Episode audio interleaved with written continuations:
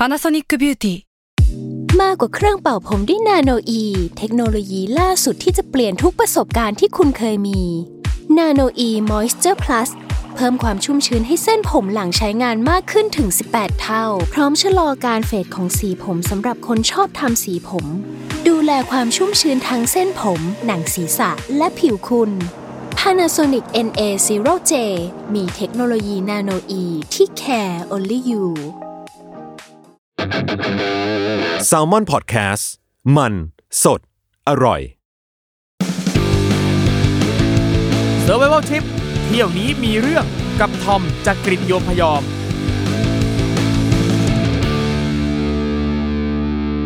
สวัสดีครับ ขอต้อนรับเข้าสู่รายการ Survival Trip เที่ยวนี้มีเรื่องกับผมทอมจากรีฑโยมพยอมครับแม่คุณผู้ฟังครับ ปกติแล้วเนี่ยนะครับรายการ Survival Trip เนี่ยนะครับแขกรับเชิญที่มาเนี่ยนะครับก็จะต้องไป survive อะไรสักอย่างมานะครับต้องไปเจอเหตุการณ์เลวร้ายไปเจอภัยพิบัติเจออุบัติเหตุ เจอนั่นนี่นู่นต่างๆ นานามากมายนะครับแต่ในบางครั้งเนี่ยนะครับเราเองเนี่ยในฐานะนักเดินทางนะครับก็อาจจะไม่ได้ไปเที่ยวอย่างเดียวนะไปทำงานก็มีเหมือนกันนะครับอย่างแขกรับเชิญก่อนหน้านี้ของเรานะครับก็มีคุณน้ำ ที่มาเล่าเรื่องการทำงานบนเครื่องบินนะครับแม่อย่างวันนี้นะครับก็เป็นอีกครั้งหนึ่งครับที่แขกรับเชิญของเราเนี่ยนะครับเขาบอกว่าเขาไม่ได้ไปเที่ยวครับ แต่ว่าเขาไปใช้ชีวิตไปทำงาน เจอเหตุการณ์ต่างๆ มากมายที่ทำให้เขาได้โตขึ้น เอ้าโห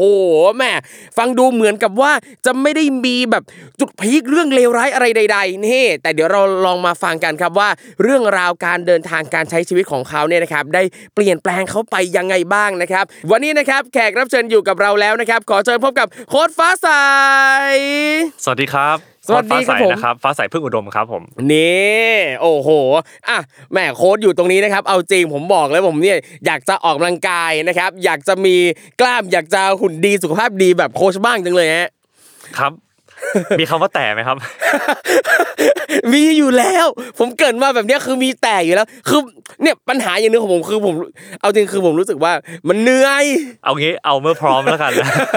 คุณทอมเอาเมื่อพร้อมแล้วกันนะครับ คือ ใจเหมือนจะพร้อม แต่มันขี้เกียจอะผมควรทำไงดีอะเอางี้ก่อนที่เราจะเริ่มเข้าเรื่องของ survival trip ของเราครับนะครับผมว่าเรามาคุยเรื่องนี้กันนิดนึงครับผมวัตถุประสงค์ในการดำรงชีวิตของแต่ละคนอะอืมอ่าคือคือคือหลายๆคนจะถามผมว่าพี่ครับจะทำยังไงให้มีแรงบันดาลใจในการออกกำลังกายครับนะผมจะขอเริ่มด้วยคำนี้คำว่าผมไม่มีแรงบันดาลใจนะครับครับผมมีแต่ความรับผิดชอบ มันมันมันค่อนข้างตรงไปตรงมามากครับๆเลยผมว่าครับเอ่อจริงๆแล้วเราทำงานเหมือนกับให้กำลังใจคนเนี่ยแต่ผมจะครับจะใช้คำนี้ว่าเราต้องหาความรับผิดชอบของชีวิตของฉันให้ได้ว่าเออฉันต้องรับผิดชอบอะไรบ้างอ่าเรารับผิดชอบต่ออนาคตของตัวเอง เราเลยต้องดูแลสุขภาพของเราให้ดี เพื่อให้ในอนาคตเราไม่ป่วย และดูแลคนข้างหลังได้เราก็จะเริ่มมีการพลิกว่าเออไม่ได้อยากหล่อไม่ได้อยาคกรับหุ่นดี แต่ฉันต้องแข็งแกร่งอ่าความรับผิดชอบของผมเนี่ยครับคือผมโดนแกล้งมาก่อนอืแล้วผมก็เลยต้องรับผิดชอบต่อ เขาเรียกว่าสถานะทางสังคมของเราว่าถ้าเราครับโดนแกล้งไปเรื่อยๆเนี่ยเราโดนบูลลี่ไปเรื่อยๆเรายอมไม่ได้ ต้องแข็งแกร่งแล้วเราก็เลยเปิดการ์ตูนบากิเฮ้ยทำรู้จักบากิไหมรู้จักรู้จักรู้จักตอนนั้นรู้จักอายุประมาณ15ครับ15เนี่ยโดนแกล้งโดนรุ่นพี่แบบโขงอะรุ่นพี่โขงแกล้ครังบอ่าพูดรุ่นพี่อายุ18เราอายุ15อยู่ชั้นเดียวกันอืมเหมือนในการ์ตูนเลยครับก็อ่านบากิแล้วแบบ มันมันมันเจ๋งมากเลยอะคนครับเรามันแข็งแกร่งได้ขนาดนั้นเลยเหรอเราก็เลยเกิดสภาวะว่างั้นไปเล่นยูโดแล้วกันไปเล่นอืมเล่นยูโดก่อน เล่นกีฬาต่อสู้ก่อนสู้ไม่ได้ครับ เพราะว่าเราอ่านการ์ตูนเยอะไป สรุปก็เจอเพื่อนเพื่อนครับรักเลยนะครับ ชื่อแอนพาเราไปวิ่ง พาเราไปออกกำลังกาย จนพาเราไปยิม ตอนนั้นเราก็เป็นจุดเริ่มต้นที่ เรารู้ตัวแล้วว่าการแข็งแกร่งเนี่ยมันดีต่ออนาคต แล้วก็ออกกำลังกายมาตั้งแต่อายุ15 ครับครับเอาจริงคือผมเองเนี่ยผมก็รู้สึกว่าแบบออกกำลังกายเนี่ยมันก็ดีแหละ สุขภาพมันแข็งแรง แล้วก็อีกอย่างหนึ่งที่ผมรู้สึกว่าน่าจะเป็นแรงบันดาลใจสูงสุดให้แบบอยากจะออกกำลังกายจริงจังเนี่ยคือ ผมชอบเที่ยวมาก แล้วก็สิ่งหนึ่งที่รู้สึกอยากมากคือ อยากจะไปเล่นเซิร์ฟ แล้วก็อยากจะเท่ๆซึ่งพอเท่ๆปั๊บเฮ้ยหุ่นต้องดีประมาณหนึ่งมันถึงจะดูเท่อะไรเงี้ยรู้สึกว่าอยากตอนนี้เดี๋ยวพยายามจะเอ่อสร้างวินัยในตัวเอง พยายามจะ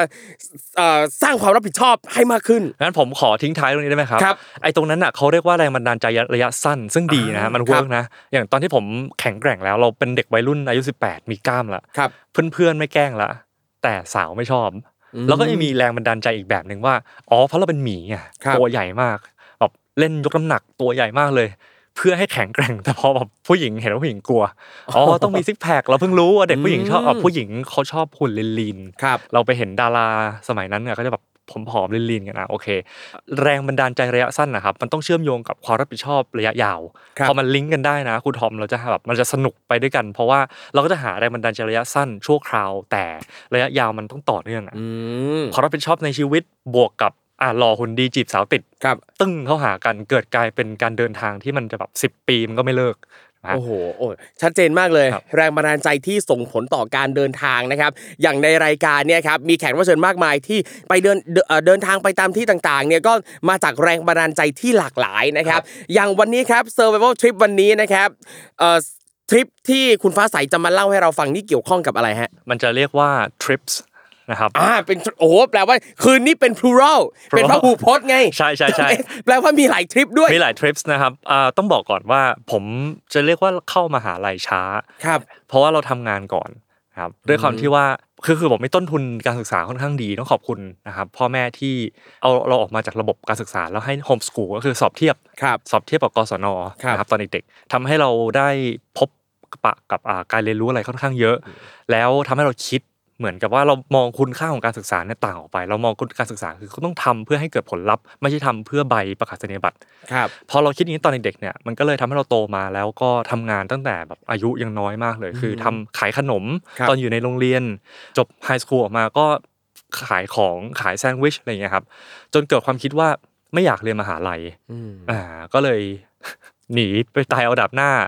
ด้วยการไปทำงานบนเรือสำราญทับ โอ้โห เดี๋ยวนะฮะ คือจากเด็กที่จบไฮสคูลมาตัดสินใจว่าจะไม่เข้ามหาวิทยาลัย อันนี้ผมถามก่อน โดยปกติแล้วเนี่ยเด็กในประเทศไทยอะจบม .6 ปั๊บเขาก็จะต้องเข้ามหาวิทยาลัย โอ้โหแข่งกันจริงจังมากเลยโรงเรียนนั่นโรงเรียนนี่วันโอ้โหจบม .6 ปั๊บต้องติดมหาลัยนั่นติดสาขานั่นนี่นู่น แต่ทำไมน้องฟ้าใสถึงแบบ ไม่ไม่ไม่ได้จะกระเฮี้ยนกระหือรืออยากเข้ามหาวิทยาลัยครับ ผมว่าอาจจะเป็นเรื่องค่านิยมในครอบครัวครับครับว่าคุณแม่ผมเขาเป็นนักการศึกษาอืมแม่ผมเป็นนักเขียนนักแปลนักครักาบรศึกษาเนี่ยเขาค่อนข้างที่จะให้ความสำคัญกับประสบการณ์ชีวิต แต่เขาก็ไม่ได้บอกนะว่าเราต้องไปครับเขาแค่สนับสนุนให้เราทำงานตั้งแต่เด็ก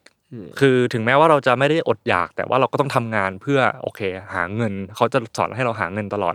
อ่าดังนั้นพอโตมา ปุ๊บสิ่งที่เราคิดว่ามันวัดค่าของคนอายุ 18 19เนี่ยมันคือการหาอาชีพที่สร้างรายได้ได้โดยที่ไม่ต้องพึ่งพาพ่อแม่ เพราะว่าครับอ่าครอบครัวผมเขาก็ประสบเรื่องของเศรษฐกิจต้มยำกุ้งครับอ่าตอนช่วงนั้นเนี่ยซึ่งเราเห็นภาพว่าถ้าเราไม่ขยันตั้งแต่ตอนนี้เนี่ยเราคงโตมาลำบาก ฉันต้องขยันตั้งแต่วัยนี้ ดังนั้น priority ของการที่ว่าได้ปริญญามากับการทำงานเลยครับ ผมให้ความสำคัญกับการทำงานมากกว่า แต่จริงก่อนไปทำงานเรือเนี่ย ผมครับขายแซนด์วิชอืมที่โรงเรียนแล้วมันขายดีครับเราก็เลยย้ายมากรุงเทพแล้วก็ขายแซนด์วิชที่อ่าซอยสุขุมวิทสามสามผมก็ทำแซนด์วิชมาแล้วก็ขายตอนนั้นอายุสิบแปดสิบเก้าเอง ขายวันหนึ่งอ่าประมาณหกสิบเจ็ดสิบชิ้น แล้วขายหมดปุ๊บก็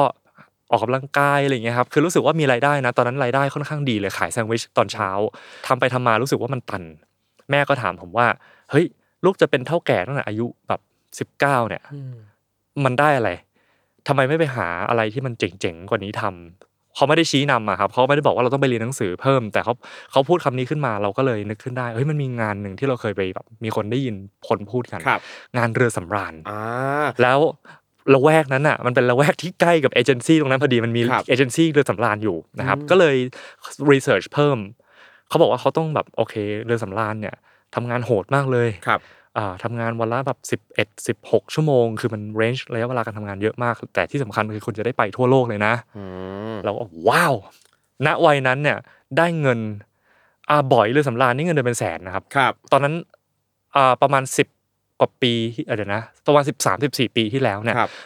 บ๋อยเรือสำราญได้เงินเดือนประมาณแสนเป็นแสนนะครับ เงินเดือนนี่มันคือรวม salary กับรวม tips ต่างๆครับด้วยผมก็แบบโอ้งั้น เอาเว้ยงั้นลองดูนะครับก็เลยลองไปสมัครดู ปรากฏว่า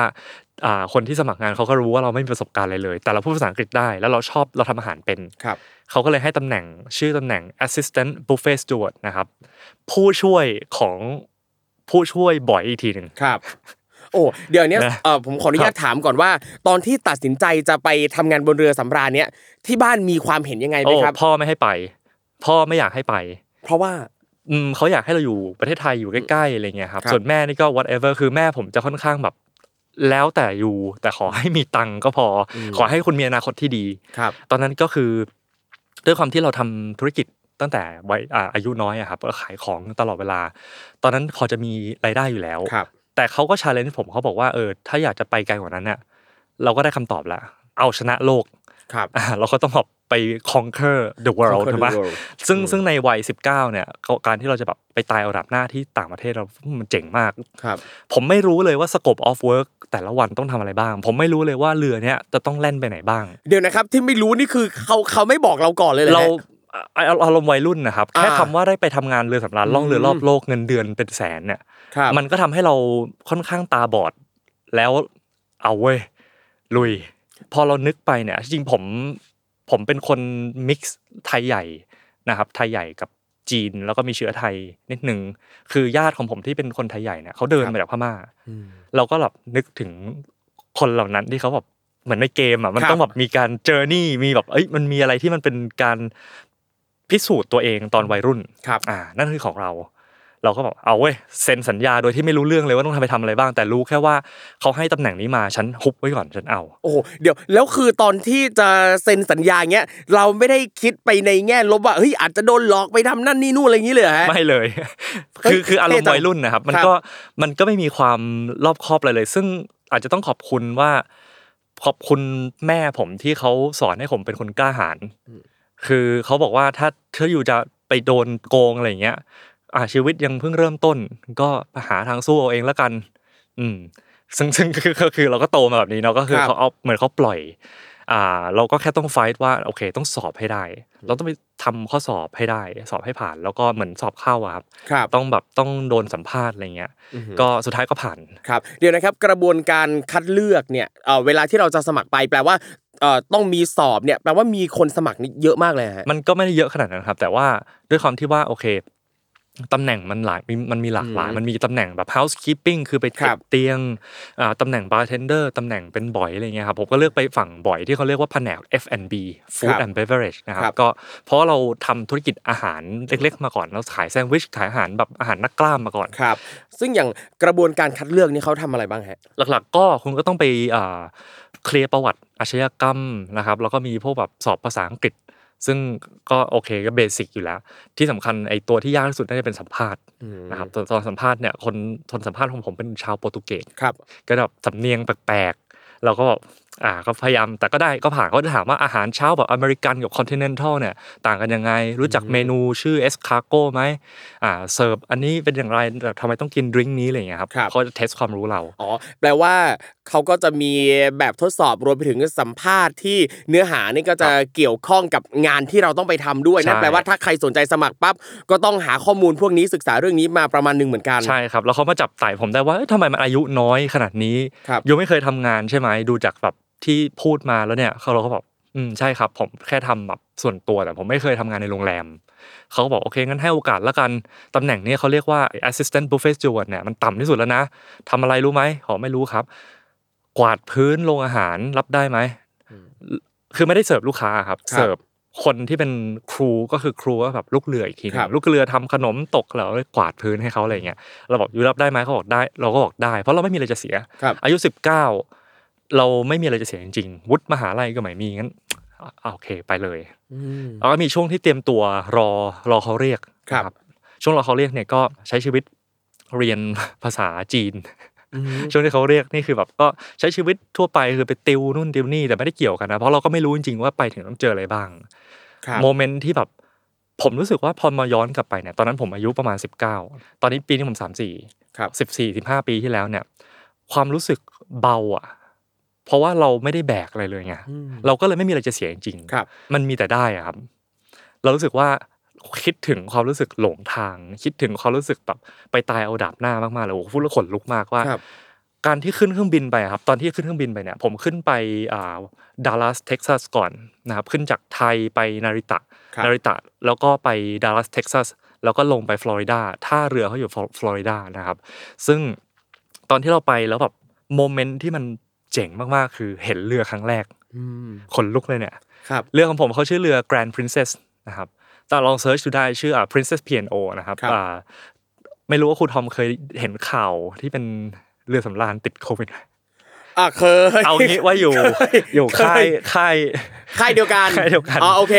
อ่าซึ่งซึ่งของผมที่ผมไปเนี่ยเขาชื่อเรือ Grand Princess นะครับ Grand Princess เนี่ยก็จะเรียกว่าดีโอ้โหเราคิดถึงมากเลยอะเป็นเรือที่ใหญ่มากๆ ผมจะไม่ได้ว่าใหญ่ที่สุดในฟลีทของเขาหรือเปล่าแต่ใหญ่มากนะครับ ผู้โดยสารถ้าจำไม่ผิดประมาณ 2,000 คน ครูประมาณพันสามครับเอ่อมีสระว่ายน้ำสี่สระสี่สระบนเรือสำราญแล้วเราแบบเราไปถึงวันแรกเราแบบมันใหญ่แบบครับมันโคตรใหญ่อภิมหาใหญ่เป็นเมืองเมืองหนึ่งครับ ครับ เอาจริงพอพูดถึงเรือสำราญอะตั้งตั้งแต่เด็กเลยอะภาพจำในหัวเนี่ยคือจะเป็นเรือไททานิกเลยอ่าใช่เป็นแนวนั้นเลยแบบโอ้โหยิ่งใหญ่อลังการมาก แล้วอย่างของผมเนี่ยผมเคยมีโอกาสได้ไปสัมผัสเรือสำราญเนี่ยครั้งแรกตอนมีครั้งหนึ่งไปที่อังกฤษ แล้วก็คือตอนนั้นอะไปงานของมีรถยนต์เจ้าหนึ่งจ้างให้ไปทำงานจ้างไปให้ดู UEFA Champions League ที่เวลส์แล้วก็ที่พักเนี่ยก็คืออยู่บนเรือสำราญเลย ซึ่งตอนนั้นรู้สึกแบบโอ้โหมันยิ่งใหญ่จังเลยโว้ยแบบเนี้ยใช่ไหมผมว่าทุกคนคนที่ได้ไปสัมผัสความความคำว่าเรือสำราญหรือครับ cruise ship เนี่ย moment แรกที่เจอครับน่าจะเป็น moment นี้คือแบบโอ้มันใหญ่จริง ๆอะใช่มันเหมือนเอาตึกมานอนอะใช่ครับคือแบบมันตื่นเต้นตั้งแต่เดินไปแล้วเห็นว่าหุยมันต้อง check in ตรงนี้ปั๊บเข้าไปโอ้โห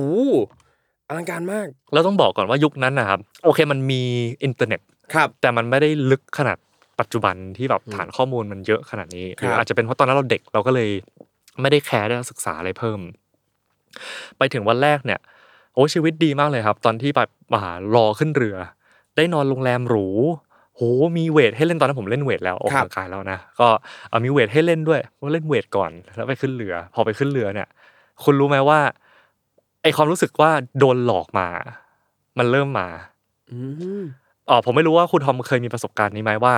บางบางอย่างเนี่ยพอเราแบบ sign up อะเซ็นสัญญาครับไปแล้วมันดูดีมาก พอเราขึ้นไปถึงปุ๊บอะมันจะเริ่มมีเหมือนในหนังเลยมันมีอะไรแหม่งๆโผล่มาเรื่อยๆอะไรอย่างเงี้ยครับอืมสิ่งแรกเลยคือ พอเราขึ้นไปบนเรือครับ มันไม่ใช่เป็นว่าโซนผู้โดยสารกับโซนครูคือครูคือลูกเรือโซนครับพาสเซนเจอร์คือผู้โดยสารใช่ไหมมันก็แบ่งชั้นกันละอืมเราอยู่โซนลูกเรือเนี่ยมันจะครับอยู่อ่าห้องพักผมจะอยู่ใต้น้ำอีกทีหนึ่งอืมซึ่งครั้งวันแรกที่เข้าไปถึงนะครับโอเค step แรกเลยเนาะคือต่อคิวขึ้นเรือเช็คอินเช็คอันนู่นแล้วเขาก็จะมีอ่าทีมมาพาเราไปแบบเข้าห้องพักแล้วก็มี brief แล้วก็ไปอ่าต่อแถวเอายูนิฟอร์มอะไรเงี้ยครับ มันคนละโลกกับข้างบนเลยครับครับผมไม่มีโอกาสก้าวขึ้นไปบน passenger area คือแบบบริเวณผู้โดยสารด้วยซ้ำเราลงมาถึงปุ๊บไอ้ที่มันปูพรมที่ครูทอมอาจจะเคยไปครับปูพรมสวยๆอะไรเงี้ยมันมันเหมือนเรือดำน้ำเลยครับ มันคือแบบมันคือเหล็ก แล้วมันทาสีแบบสีโทนแบบสีกันสนิมอะโหอ่าเป็นเหล็กเป็นเขาเรียกว่าแบบเป็นเขาเรียกว่าทางเดินเป็นเหล็กไปหมดแล้วครัมีบรถเข็นเป็นรถเครนแบบขับขนของคนนี่คือแบบ คนนี่อยากกับหุ่นยนต์อะคนบนเรือคือตอนนั้นเราไปแบบทำไมมันไม่ปกติ มันเดินแบบเดินชนเราก็แบบไม่ขอโทษอะไรอย่างเงี้ย คือโอ้โหมันอ่าถ้าพูดง่ายๆเหมือนกับว่ามันค่อนข้างจะแบ่งชนชั้นกันอย่างชัดเจนประมาณหนึ่งระหว่าง ผู้โดยสารที่แบบโอ้โหมีตังค์มาใช้ชีวิตใช่อย่างหรูหราใช่กับเราซึ่งเป็นพนักงานมาบริการอยู่ตรงนั้น คือเหมือนครักับบว่าการใช้ชีวิตความเป็นอยู่ทุกอย่างเนี่ยแบบคนละขั้วเลยคนละขั้วเลยครับเอ่อคล้ายๆแบบหนังเรื่อง Parasite คล้ายคล้ายอย่างนั้นเลย ผมอ่ามันมีอีกเรื่องหนึ่ง Snowpiercer ครับครับที่เป็นรถไฟ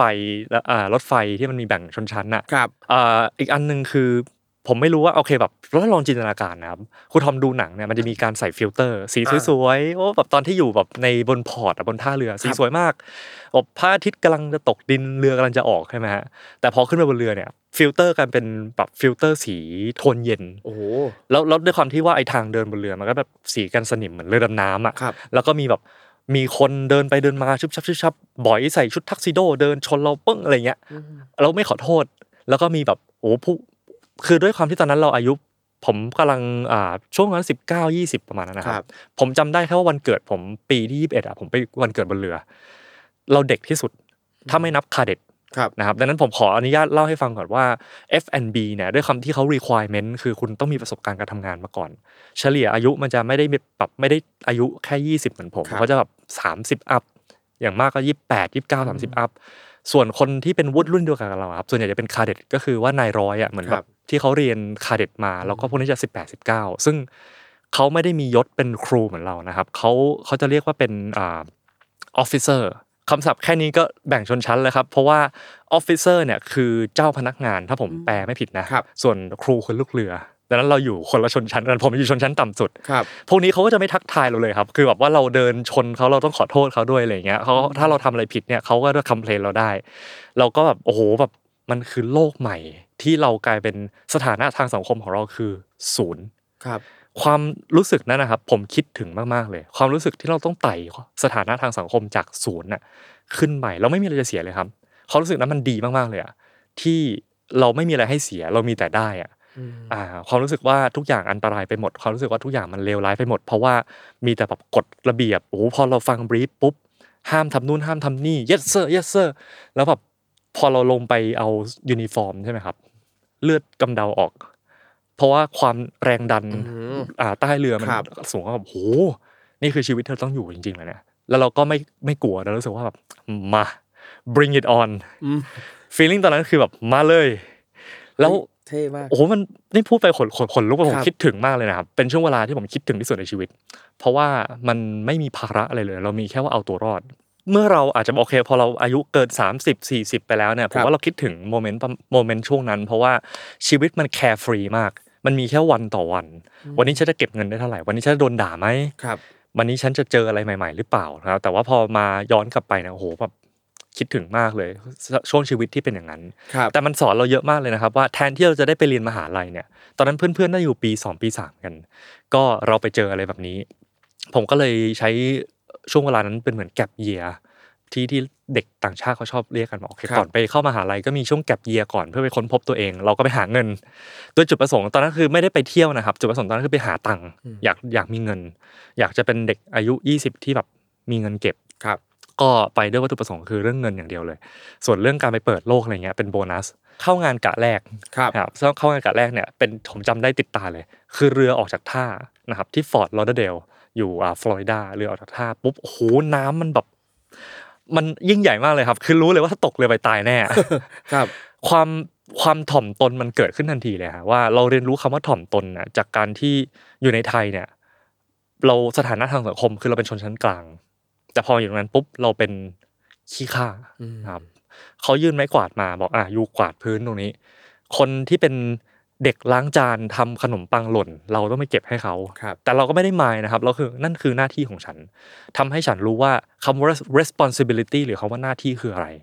มันสอนเราเยอะมากนะครับ แล้วก็ในระหว่างการทำงานเนี่ย วันแรกก็โดนแกล้งเลย เราก็ไปเจอคนที่แบบเรื่องเขาอายุเยอะกว่าเราครับเขาเห็นเราเป็นเด็กใหม่มา มันก็แต่งตัวมาดีมากเลยครับ ใส่ชุดทักซิโดมา แล้วบอกว่า เอออยู่ต้องกวาดตรงนั้นนะ area A B C ซึ่งมันใหญ่มาก อืมแล้วเด็กใหม่แล้วก็แบบ yes sir ได้เลยครับอะกวาดปรากฏมารู้อีกสัปดาห์หนึ่งอ้าวมันตำแหน่งเดียวกันกับเรานี่หว่าอ่าเออมันมีอะไรแบบนี้ด้วยครันะบถ้าทำให้เราได้เรียนรู้ ถ้าลองครูทอมลองนึกภาพชีวิตบนเรือของผมอะครับ เหมือนมหาลัยอะ ได้เรียนอย่างละวิชาเนี่ย วิชาเรื่องคน วิชาเรื่องความอดทน วิชาเรื่องของเขาเรียกว่าความตรงต่อเวลาโหมันแบบแต่ละคาบเรียนนั้นมันเข้มข้นมากเลย นี่คือทั้งทริปที่ที่เรากำลังจะเล่าให้ฟังครับครับผมว่าอ่า ทริปกรีซเนี่ยเป็นแค่หนึ่งในวิชาต่างๆ ที่ผมได้ไปเรียนบนเรือสำราญอืมแต่ก่อนจะได้ไปตรงนั้นเนี่ยมันมีแบบเยอะมากที่เราได้เรียนรู้ครับ คืออย่างบนเรือสำราญเนี่ยเอ่ออย่างเมื่อสักครู่นี้บอกว่าออกจากฟลอริดาแล้วครับเรือลำนี้เนี่ยไปไหนบ้างฮะด้วยความที่เรายังเด็ก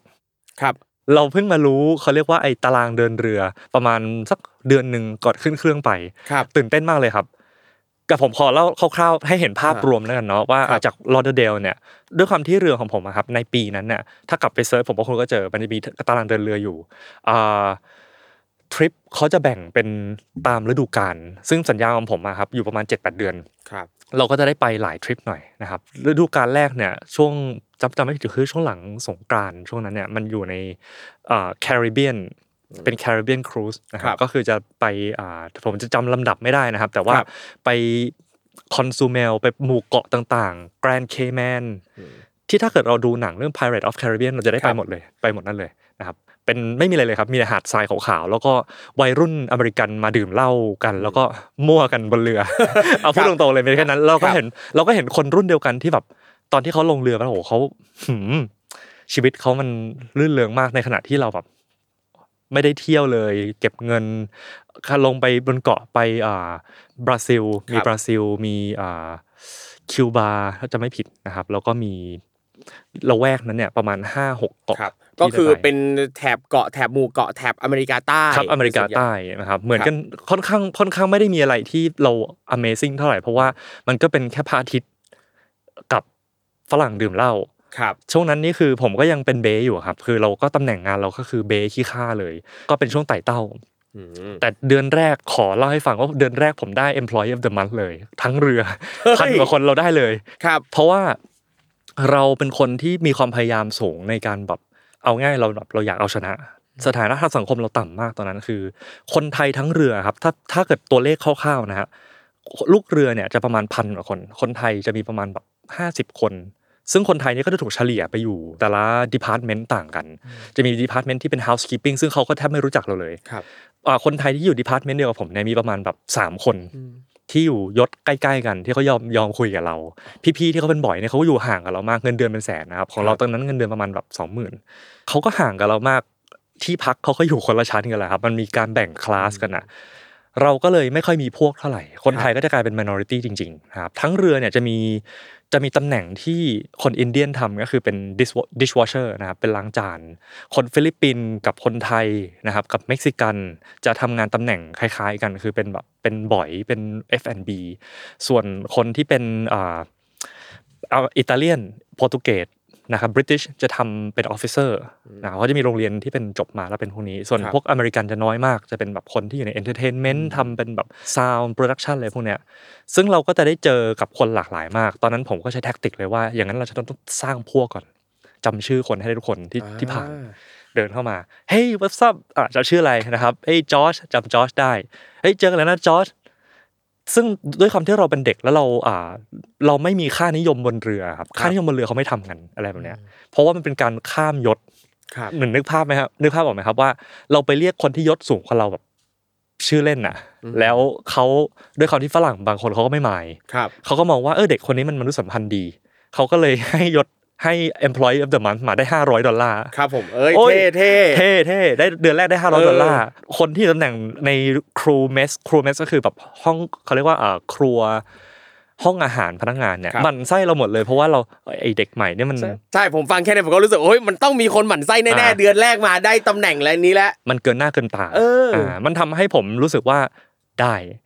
แกแกล้งฉันใช่ไหมเดี๋ยวฉันจะเออเล่นเกมเดียวกันกลับกับแกให้ดูโอเคอ่าเราก็ได้ตำแหน่งนี้มา ซึ่งมันก็ไม่ได้มีอะไรครับ แค่ได้เงินครับ500 ดอลแต่เยอะๆนะ500 ดอลนี่มาหมื่นห้าเลยครับสำหรับเด็กอายุ 20นี่19 20ตอนนั้นเนี่ยผมโอ้โหได้ได้ตังค์เว้ยครับอ่าแล้วเราก็เลย make friend กับคนที่ตำแหน่งสูงกว่าโดยที่ด้วยความที่โง่ เราไม่รู้ว่ามันตำแหน่งสูงเนี่ยมันในในเรือครับมันมีค่านิยมคือ crew กับ officer เนี่ยมันจะไม่สนิทกัน เพราะว่ามัน มันเหมือนแบบยศถาบรรดาศักดิ์มันไม่ใช่อะแต่เราด้วยความที่หนึ่งคือเราเด็กเกินไปที่จะเข้าใจตรงนั้นเนี่ย เราเข้าไปทำลายไอ้ไอ้ตรงเนี้ยอืมของทำลายกำแพงตรงนั้นนะ ทำลายกำแพงตรงนี้ ซึ่งคนก็บอกไอ้พวกเนี้ยมันจะหลอกใช้แกนะเว้ยไอ้พวกเนี้ยมันแค่แบบ nice กับแกชั่วคราวแหละ แล้วก็อ๋อเหรอเหรอโอเคนะครับ สิ่งที่เป็นบทเรียนต่อไปเนี่ยคือการก้าวจากเป็นไอ้บ๋อยโทษทีเป็นแบบเด็กกวาดอ่า โรงอาหารพนักงานเนี่ยขึ้นไปอยู่ crew bar กับ officer bar นะครับซึ่งมันเป็นตำแหน่งที่คือปีสมมติคนเข้าไปทำงานปีแรกอะครับ เราจะไม่ค่อยได้มีโอกาสขึ้นไปสัมผัสผู้โดยสารเท่าไหร่ เพราะว่าเขาต้องมั่นใจหรอว่าเราได้ งานบริการบนเรือสำราญเนี่ยค่อนข้าง strict ผมเคยโดนลากไปเรียกด่าเยอะยับเลยครับครับเพียงเพราะว่าเราจับถาดผิดวิธีทำให้เราเห็นภาพเลยโอ้โหโอเค ที่บ่อยเขาได้เงินเดือนเป็นแสนเนี่ยเขาคู่ควรมันจริงเขาครับโคตรเก่งเก่งมากๆเลย การจับถาดมีวิมีท่าจับถาดมีท่ายืนที่คุณต้องยืนแบบเรือสำราญนะครับ มันคือจำลองระบบเนวีมานิดนึงคือระบบทหารนะครับมันมีท่ายืนมันมีคือคนเอาถาดเหน็บจักรแล้เนี่ยโดนด่าโอ้โหจะร้องไห้เลยครับ แล้วตอนนั้นเราก็เกลียด supervisor เรามากมี supervisor หลายคนนะครับซึ่งพอมองย้อนกลับไปเราโคตรขอบคุณเลย supervisor คนหนึ่งชื่อซีเมียนซีเมียนเป็นคนอ่าซีเมียนเป็นคนยุโรปเป็น Eastern European นะครับโรมาเนียเขาก็แบบอ่าด่าเราแต่สุดท้ายเนี่ยเขาเป็นคนโปรโมทเลือกเราขึ้นไปบอกว่ามันมีตำแหน่งนี้ว่างอยู่นะตำแหน่งที่ crew bar crew bar เนี่ยเป็นบาร์ของลูกเรืออีกทีหนึ่งครับ you อยากไปไหมเราก็บอก I don't drink เราดู body ใหญ่สิเราเราครับเด็กแบบเล่นกล้ามอะเยอะแล้วเขาก็ถามว่า แล้ว you จะปล่อยให้โอกาสเนี้ยหลุดไปเหรออคำนั้นนะครับ มันทำให้เราจุกมากเลยบอกว่า you ไม่ดื่มแต่ I คิดว่า you มีมนุษยสัมพันธ์ดีพอที่จะไปลองทำตรงนั้นดู เราเข้าใจอ่าเอ่อซีเมียนเนี่ยแบบเป็นนอกลึกภาพนะครับฝรั่งตัวสูงประมาณ 185สูงผม แล้วก็ผมบลอนด์หน้าครับนิ่งๆเลยอีสเทิร์นยุโรเปียนแบบหน้านิ่งๆ แต่มันแคร์เรามากพอที่บอกว่าไอเด็กคนเนี้ย ฉันจะยัดงานหนักให้แกโดยที่แกไม่ถนัดเอาไหมงั้นเราก็เลยบอก อืม ได้ครับโอ้โหรับงานเข้ามา ซึ่งเงินเดือนไม่ได้เพิ่มนะครับครัแต่บว่าตำแหน่งงานเนี่ย ต้องเล่าให้ฟังก่อน assistant buffet steward เนี่ยจะมีงานที่ต้องทำความสะอาด crew mess จากนั้นเนี่ยเขาจะไปให้เราอ่าวิ่งของอ่า as- คำว่า assistant buffet steward เนี่ยบุฟเฟ่ก็คือ line buffet ของลูกค้าครับเราก็ต้องไปเติมของอะไรเงี้ยซึ่งเราจะยังไม่ค่อยได้เจอกับลูกค้าเท่าไหร่ครับ แต่ตำแหน่งที่ต้องไปดู crew bar เนี่ยทั้งเรือครับมันมีแค่ประมาณ 4 คนที่จะได้ทำตำแหน่งประมาณนี้ เพราะว่าทั้งเรือมันมีบาร์มันมีบาร์ที่เป็นบาร์ลูกเรือหนึ่งอัน แล้วก็มี officer bar หนึ่งอัน เราก็เลยได้เลื่อนขึ้นไปทำไอ้ตรงเนี้ยที่ทั้งเรือมันมีคนดูแค่สี่คนครับเอ่อเรายังไม่ได้เสิร์ฟลูกค้าจริงแต่เราเสิร์ฟลูกเรือก่อนตำแหน่งเนี้ยต้องชง drink basic เป็นแต่ที่สำคัญคือคุณต้องทำสต็อกเหล้าเป็น ครับจำชื่อเหล้าให้ได้หมด ด้วยความที่เราเป็นเด็กเนิร์ดเนี่ยเราก็เอาเมนูมาแล้วนั่งท่องครับแล้วก็ชิมผมไม่ชอบเลยนะครับ ชิมแต่ว่าแล้วเขาก็ส่งเราไปคลาสต่างๆเขาส่งเราไปเรียนอ่าไปเรียน เพราะว่าบนเรือเนี่ยมีสิ่งที่เรียกว่า princess you ครับเรา appreciate ตรงนี้มากเลยครับว่าบนเรือมี princess you ที่เป็นแบบเป็นโครงการพัฒนาบุคลากรบนเรือ เช่น ดับเพลิงเป็นครับเขาก็ส่งเราไปเรียนดับเพลิง ส่งเราไปเรียนนู่นเรียนนี่มีใบ cert กลับมา แล้วก็เรื่องของเครื่องดื่มเนี่ยก็มีไปเรียนทำให้เราสามารถที่จะแบบโอเค มั่นใจได้ว่าฉัน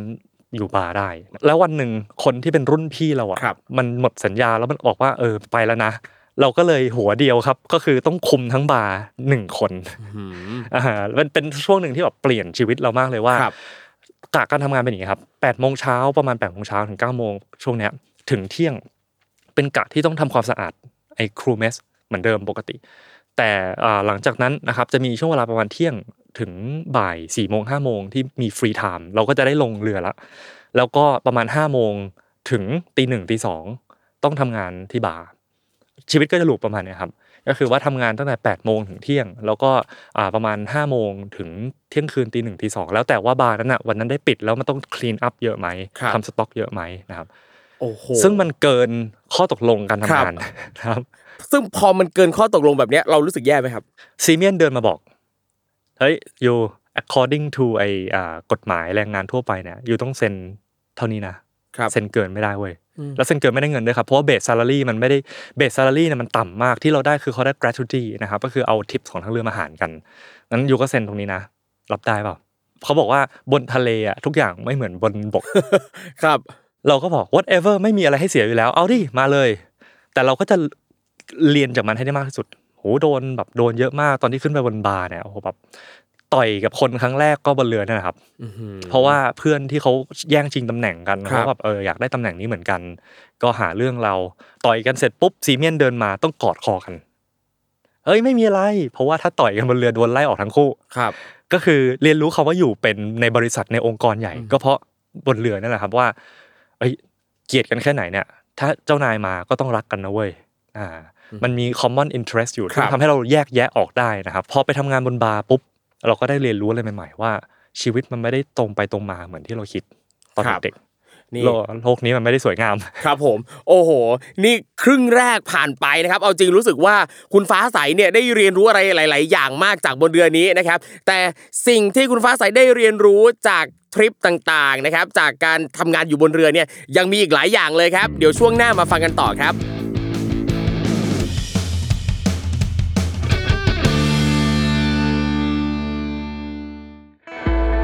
ให้งานของคุณ Work สมชื่อกับผมไอติมภริศวัชรศิลป์ใน In the Name of Work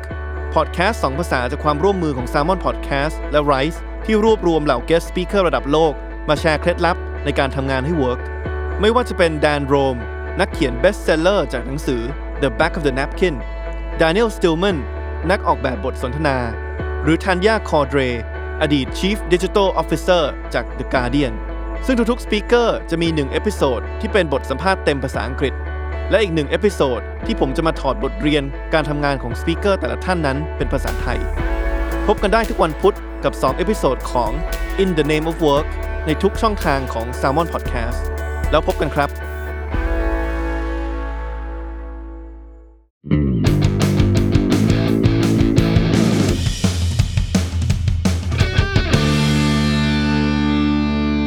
มาฟังกันต่อนะครับกับทริปเรือสำราญของคุณฟ้าใสนะครับ โอ้โห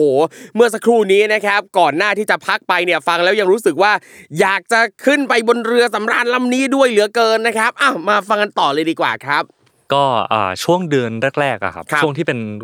Caribbean trip เนี่ย Caribbean trip ก็คือว่าแบบเราล่องล่องเรือแบบมหาอ่าช่วงช่วงทะเล Caribbean เนาะครับเป็นช่วงที่ผมเริ่มเรียนรู้งาน แล้วก็เริ่มไต่เต้าใช่ไหมครับไอ้คำว่าไต่เต้ามันก็ได้ไต่ ตำแหน่งเดิมอะครับเพียงแต่เปลี่ยน scope งานอืมไปโดนโดนเลือกไปทำงานที่หินกว่าครับไปดูแลบาร์ของลูกเรือ ซึ่งครูทอมครับ ถามครับถามตรงนะ คุณคิดว่างานบาร์เนี่ย มันเป็นงานสีขาวหรือสีเทา โอ้โห เอาจริง ถ้างานอะไรที่มันเกี่ยวข้องกับพวกเครื่องดื่มแอลกอฮอล์เรื่องของมึนเมาเรื่องอะไรต่าง ๆ พวกเนี้ยมันก็ไม่น่าจะขาวสะอาดอยู่แล้วแหละครับไอ้ตรงนี้แหละเป็นสิ่งหนึ่งที่เปลี่ยนชีวิตผมก็คือครับวิชา ผมใช้คำว่าวิชา แยกขาวและดำทำอย่างไรให้เรา ยังใช้ชีวิตอยู่ได้ โดยโอ้โหโดยที่เราไม่โดยที่เราไม่แบบกลืนไปกับสังคมอะอะนะมาแต่เอาจริงพอพูดถึงเรื่องสีขาวสีดำสีเทาแล้วเนี่ย มันก็แน่นอนว่าเอ่อทุกชีวิตบนโลกนี้เนี่ยมันเป็น rounded character มันคืออเป็นตัวละครตัวกลม ซึ่งมันก็ต้องมีทั้งความขาวความดำอยู่กับตัว เราไม่ได้จะเหมือนกับตัวละครในนิทานอีสปที่แบบเป็น flat character ที่แบบจะดีก็ดีจะเลวก็เลวไปเลย คนเรามันไม่ได้แยกกันชัดขนาดนั้น นั่นแปลว่าการใช้ชีวิตอยู่บนเรือ มันก็คือโดยส่วนตัวผมก็จะมองว่ามันก็เป็นไปไม่ได้อยู่แล้วที่เราจะขาวหรือดำครับ มันก็น่าจะต้องเอาทั้งสองฝั่งเนี้ยมา mix กันอยู่แล้ว ข้อเนี้ยครับผมอยากจะพูดถึงว่าอ่าโอเค ภาษาอังกฤษจะมีคำว่า conform ครับ conform คือเข้าร่วมยอมรับอ่าถูกไหมครับซึ่งผม conform ไปกับระบบตั้งแต่ตอนที่ผมเซ็นแล้วว่าถ้ามันทำงานเกินชั่วโมงคุณต้องเซ็นแค่นี้นะอืมเรายอมรับไงครับเพราะเราได้ตังค์ แล้วเราก็รู้สึกว่าโอเคแบบถ้าเราเยอะอะโดนแกล้งแน่ๆโดนไล่กลับบ้านแน่ๆงั้นครับโอเคงั้นเราคอนฟอร์มจะถามว่าเราถูก oppress ไหมผมจะมองอีกฝั่งหนึ่งว่า เราก็เหมือนถูก oppress นะถูกเอาเปรียบครับตรงที่ว่าระบบมันทำมาเอาเปรียบเราอะแล้วเรายอมมันครับแต่ในมุมหนึ่งสำหรับคนอายุเท่านั้นเนี่ยผมกลับมองว่าเฮ้ยแต่ผมก็มีรายได้จากมันเยอะ มองย้อนกลับไปเนี่ยนะครับจะใช้คำนี้ จะขาวจะดำผมไม่รู้ ครับผมจะถามตัวเองเสมอว่าขาวสำหรับใครและดำสำหรับใครแล้วที่สำคัญเนี่ยเราได้เรียนรู้อะไรจากมันอืมใช่ไหมซึ่งงานในบาร์เนี่ยครับมันมันเยอะในเชิงของความขัดแย้งเชิงอ่ากฎต่างๆเนี่ยมันเยอะกว่าที่เยอะกว่าที่ผมเคยเจอมาในชีวิตทั้งหมดเลยครับเริ่มอันดับแรกเลยเนี่ยคือ scope งานของเราจากเมื่อก่อนเราโอเค ตอนเข้าไปทำบันทำงานเรือเนี่ย มันไม่ได้แบบมันตรงไปตรงมามาก you กวาดพื้นตรงนี้ you รับผิดชอบอันนี้ พอเข้าไปอยู่ในบาร์ปุ๊บมีสต็อกเข้ามาเกี่ยว สต็อกเข้ามาเกี่ยวหมายความว่า ทุกครั้งที่มันมีเครื่องดื่มหายไปหนึ่งอัน หรือว่าเราเสิร์ฟเครื่องดื่มเกินเนี่ย เราโดนโดนด่าแน่ๆดีไม่ดีโดนขู่ตัดตังค์ด้วยนะครับ ตรงเนี้ยมันไม่ได้ถูกเซ็นใน scope of workในแบบหมายถึงว่าที่รับรู้กันโดยแบบอย่างเป็นทางการครับเท่าไหร่ เพราะมันเป็นแค่งานเสริมที่เข้ามาในตำแหน่งนั้นตำแหน่ง ABFS เนี่ยปกติไม่ได้ทำอันนี้ สิ่งที่มันเข้ามาอีกอันหนึ่งคือเรื่องของเวลา technically บาร์มันเปิดประมาณทุ่มหนึ่งนะครับ แต่ผมต้องไปขนเหล้าคือเข้าไปขนสต็อกเข้าบาร์ซึ่งบางทีมันต้องไปแย่งกับบาร์อื่น เพราะว่าบนเรือเนี่ยมันมีบาร์ลูกค้าด้วยครับแล้วบาร์เทนเดอร์มันก็จะมาออกันที่เดียวกัน มันมีคำชื่อเล่นอยู่ชื่อก็คอมบูซาถ้าเกิดใครที่แบบทำงานเรือสำราญจะเคยได้ยินคำนี้ เป็นอยู่ใต้เรือเป็นสต็อกนะครับเป็นคลังเก็บเหล้าเราก็ต้องไปไอ้คลังเก็บเหล้าอะครับกับบาร์เนี่ยบาร์ผมอะ ตอนที่ผมได้ทำอะครับครั้งแรกมันอยู่หน้าเรือ แต่ผมทำไปจนผมได้ถูกโปรโมทไปอยู่ officer bar ก็คือไปเสิร์ฟ officer ซึ่งบาร์นั้นบาร์เล็กแต่อยู่ท้ายเรือเลยครับครูทอมลองนึกภาพอะครับท้ายสุดของเรือที่มันวิวมันสวยมากวิวมันเห็นไอตัวน้ำทะเลที่มันครับเนี่ยนั่นแหะผมได้อยู่บาร์นั้นอ่าแต่เป็นของ officerแต่บาร์นั้นมีข้อแม้คืออยู่คนเดียวอืมในปีที่ผมทำนะอยู่คนเดียว ทั้งทั้งบาร์อยู่คนเดียวนั่นหมายความว่า สมมุติถ้าช่วง weekend ที่มีคนปาร์ตี้เยอะ แล้วผมต้องขนสมมตินะครับเหล้า กับเบียร์มันไม่ได้ขนกันแค่แบบสามลัง มันขนเป็นรถเข็นเท่าเตียงนะครับอืมอืมนึกนึกภาพรถเข็นใหญ่ครัๆเอาเท่าเตียงอะครับครับเท่าเตียง queen size อะแล้วผมต้องเอาขนนะนะสมมติเหล้าเนี่ยกับเบียร์เนี่ยประมาณแบบสิบสองลังบวกกับนู่นนี่นั่น แล้วผมต้องเข็นอันนั้นนะจากใต้เรือขึ้นไปถึงบนบาร์เนี่ยคนเดียว ถ้าไม่มีกล้ามทำน่าจะทำยาก ตอนนั้นคือเอาโอเคโชคดีเรามีกล้ามแล้วครับต้องขนแล้วรถเข็นมันไม่ได้ไปได้ทุกที่อะครับเราต้องขนขึ้นขนลงซึ่งบางทีเนี่ย ถ้าเราไปตอนแบบหกโมงเราจะเปิดบาร์ไม่ทันอืมผมต้องไปตอนสี่โมงครึ่งครับนั่นหมายความว่า scope of work ของผมเนี่ยมันเริ่มมันก็ไม่ใช่ตามที่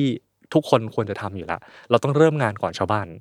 แล้วพอขนเสร็จปุ๊บปิดบาร์นะครับ มันจะมีดราม่าของคนทำงานบนเรือ คือแก้วมีจำกัดอืม เราต้องแย่งชิงแก้วกันครับ ซึ่งแก้วเนี่ยครับมันจะโอเคเราล้างเองก็มี แต่มันจะมีบาร์อื่นที่บางทีขาดแคลนแก้วปุ๊บเขาจะส่งคนมาวิ่งเขาหยิบแก้วเราไปเอาง่ายๆเลยแก้วไฮบอลพวกเนี้ยครับนะครับกลายเป็นของที่แย่งกันไม่น่าเชื่อว่า ระบบมันมีช่องให้มันอ่าเกิดความขัดแย้งเล็ก ๆ เหล่านี้เยอะมากเขาก็จะมาหยิบแก้วเราไป แล้วก็เอาไปเข้าเครื่อง dishwasher เครื่องกลาง ซึ่งพอมันหายไปปุ๊บ ตอนผมเข้าไปใหม่ๆเนี่ยใครจะไปคิดว่าเรื่องแบบนี้กลายเป็นเรื่องได้นะครับพอแก้วหายปุ๊บอ่าวิกเอนหนึ่งมีปาร์ตี้ไม่มีแก้วครับเสิร์ฟไม่ได้โหยโดนด่าร้องไห้เลยครับคือเราบอกว่าเสิร์ฟไม่ได้อะครับ ไม่ใช่ว่าเราไม่ดีพอมันไม่ทันคือแก้วเราอะไม่พอครับโทรไปถามเจ้านาย เจ้านายก็เลยถามว่าอยู่ได้อยู่คุมไหมตอนที่แบบเก็บบาร์เราบอกเปล่าครับ มาเดี๋ยวสอนให้ ตอนที่เก็บบาร์เนี่ยคุณต้องห่วงแก้วมากเลยต้องนับเลยว่ามีกี่แก้ว เพราะว่าไอ้บาร์อื่นมันจะมาขโมยแก้วอยู่เราบอกโหมีอย่างนี้ด้วยเว้ยที่ทำงานบนบกไม่มีไงเราไม่เคยด้วยความที่เราก็ไม่เคยทำงานบนบกขนาดนั้นเนาะแต่ว่ามันไม่น่าจะมีอะไรแบบเนี้ยะครับนั่นสิคือผมก็ไม่ไม่ได้คิดว่า มันจะต้องมีถึงขั้นมาขโมยแก้วขโมยอะไรแบบเนี้ยทำไมเขาไม่เตรียมให้มันพอสำหรับทุกมานั่นั่นแหละครับ ก็คือระบบคำว่าระบบเนี่ยมันเกิดทำให้เกิด สิ่งที่เรียกว่าสีเทาขึ้นเยอะมากนี่คือดีกรีเล็กๆนะฮะนี่คือเริ่มต้นเองคือเดือนแรก ๆ ที่ขึ้นไปบน crew bar เนี่ยก็จะเจอเนี่ยแล้วอ่าผมอยู่ crew bar ได้ไม่นาน ผมก็โดนย้ายไปที่ officer bar เลย เพราะว่าเราพูดภาษาอังกฤษคล่องครับแล้วมนุษยสัมพันธ์เราดี ด้วยความที่เขารู้ว่าเราได้ employee of the month จำชื่อคนได้ เราก็เลยแบบจำชื่อคนนั้นคนนี้แล้วก็เสิร์ฟเหล้าได้เก่ง แต่ว่าอ่าสิ่งที่เป็นเรื่องบริหารเนี่ยเราก็ต้องรับให้ได้โดยเด็กอายุ 20อะครับคือแบบ แหมให้ให้บริหารบาร์ครับซึ่ง officer ที่เขามาอะไรเงี้ยครับเขาก็แบบโอเคเจ้านายเราเขาก็ไม่ได้มาดูแลเราขนาดนั้น แล้วเดินมาดูบ้าง เป็นงานที่จะเรียกว่ามี autonomy สูง คือมีอ่ามีอิสรภาพสูงมาก แต่คุณแค่ต้อง manage bar ให้ได้นะฮะซึ่งปัญหาก็โอเคต้องเหมือนเรื่องแก้ว ใครจะไปคิดแค่ว่าเรื่องแก้วเรื่องทิชชู่เลยครับกลายเป็นทรัพยากรที่เราต้องเหมือนเล่นเกมอะวันนี้ทำสต็อกแก้ว แก้วไม่ครบเนี่ย ต้องวิ่งไปเนียนแก้วที่ dishwasher ส่วนกลาง แล้วเวลาโดนคนจับได้ เรารู้ละผมก็เลยซื้อรองเท้าสเก็ต Heelys รู้จักไหมครับครับครับ Heelys ที่เป็นรองเท้าสรองเท้าผ้าใบสีดำแต่ข้างล่างมีล้ออ่าอะครับช่วยผมได้เยอะมากเลย ด้วยความที่เราเป็นวัยรุ่นไงเรามีของเล่นอะไรพวกเนี้ยเราซื้อฮีเราลงท่าหนึ่งแล้วเราซื้อ Heelys มาจำได้จากซื้ออังกฤษนะครับอ่าซื้อ Heelys มา ทีเนี้ยเราเร็วกว่าชาวบ้านละใช้ใช้ฮีลี่เนี่ยไถปื๊ดพอเดินผ่านพวก security เขาจะไม่ไม่ยอมให้เราใช้อะไรอย่างนี้ แล้วก็เดินอืมแตกแตกแตกแตกพอ security ไปปุ๊บสไลด์ต่อปื๊ดนึกภาพออกไหมฮะว่าอ่า เราเป็นไอเด็กคนนั้นบนเรือที่ที่มันแหกกฎเพื่อให้มันทำงานได้ดีครับนะครับ จนเราเจอว่าฮีลี่มันประหยัดเวลาเราจากปกติถ้าเดินจากหัวเรือไปท้ายเรือเนี่ยมันเกือบแบบ5นาที10นาทีเดินเร็วๆนะฮีลี่คือเร็วมาก เราก็เลยคิดไอเดียได้ว่า เอ๊ะหลังบาร์ปิดเนี่ย เราน่าจะทำงานพิเศษ Delivery โอ้โห เท่ไปอีก แอลกอฮอล์เดลิเวอรี่ถึง room เลยครับ บอกว่ามีบาร์ผมบาร์เดียวเท่านั้นที่มีน้ำแข็งให้ผมจะแบกไปให้ มันก็งงเราแบกไปได้ไงว่าน้ำแข็งครับอ๋อเราใส่ถุงไปแล้วเราก็ Heelys เนี่ยใส่เป้ไปปุ๊บอ่าเล่นสเก็ต แล้วก็เคาะห้องอ่าห้องหนึ่งสามหนึ่งน่ะห้าสิบดอลถ้ามากินที่บาร์เนี่ยอาจจะแบบสิบสองดอลครับแต่ after hour บาร์ปิดครับ คุณแม่ไม่มีที่กินมันมากินที่ผม มันก็เลยทำให้เรากลายเป็นอ่าคนที่ทำงานเกินเวลา แล้วก็อ่าได้ มันมีทริคอะไรพวกเนี้ยครับที่มันกลายเป็นการหารายได้พิเศษครับผมรับนวดนะครับนวดไทยเนี่ยชั่วโมงละห้าสิบดอลเป็นคนไทยอะบอกว่าไอ้ยไทยมาศาสตร์นวดไม่เป็นหรอกเคยนวดให้พ่อ อารมณ์แบบตอนเด็ก ๆ เนี่ยเหยียบหลังให้พ่อเหยียบหลังให้แม่เราก็เอาแบบนั้นอะเอ้ยแต่เราเป็นคนไทยเว้ยไทยมาสาจก็เทคนิคลี่มันก็ถูกต้องครับครัไทบยมาสาจเขาก็ชอบ ก็เลยมีลูกค้าประจำนวด แล้วก็มีอ่ารับจ้างขนเขาเรียกว่าแบบ เอาง่ายๆเลยคือแบบบางทีดริงก์ต่างๆนะครับแล้วก็เอาดริงก์ไปแลกข้าวข้าวที่เราไม่มีโอกาสกิน เช่นข้าวจากแผนกผู้โดยสารมันเป็นแบบแซลมอนดีๆเลย เราบอกเฮ้ยยูอยากได้เรดบูลทุกวันไหมอยากได้แบบบุหรี่ทุกวันไหมเอาแซลมอนมาตั้งตรงเนี้ยมันก็จะมีที่กลางที่เขาเอาแซลมอนแบบใส่ถาดเคยเห็นในหนังใช่ไหมมันมีแบบครับที่ครอบอะเขาจะตั้งให้เราตรงนั้น ซึ่งไม่มีใครเห็น ไม่มีกล้องวงจรปิด แล้วเราก็จะหลังเลิกงานเนี่ยตอนตีหนึ่งตีสองเนี่ยเราก็จะแบบ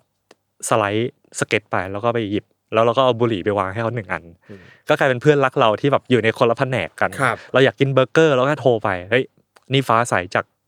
ไอ officer bar นะเว้ยอืมเอาไหมมันทำให้เราเข้าใจเลยครับว่าคำว่า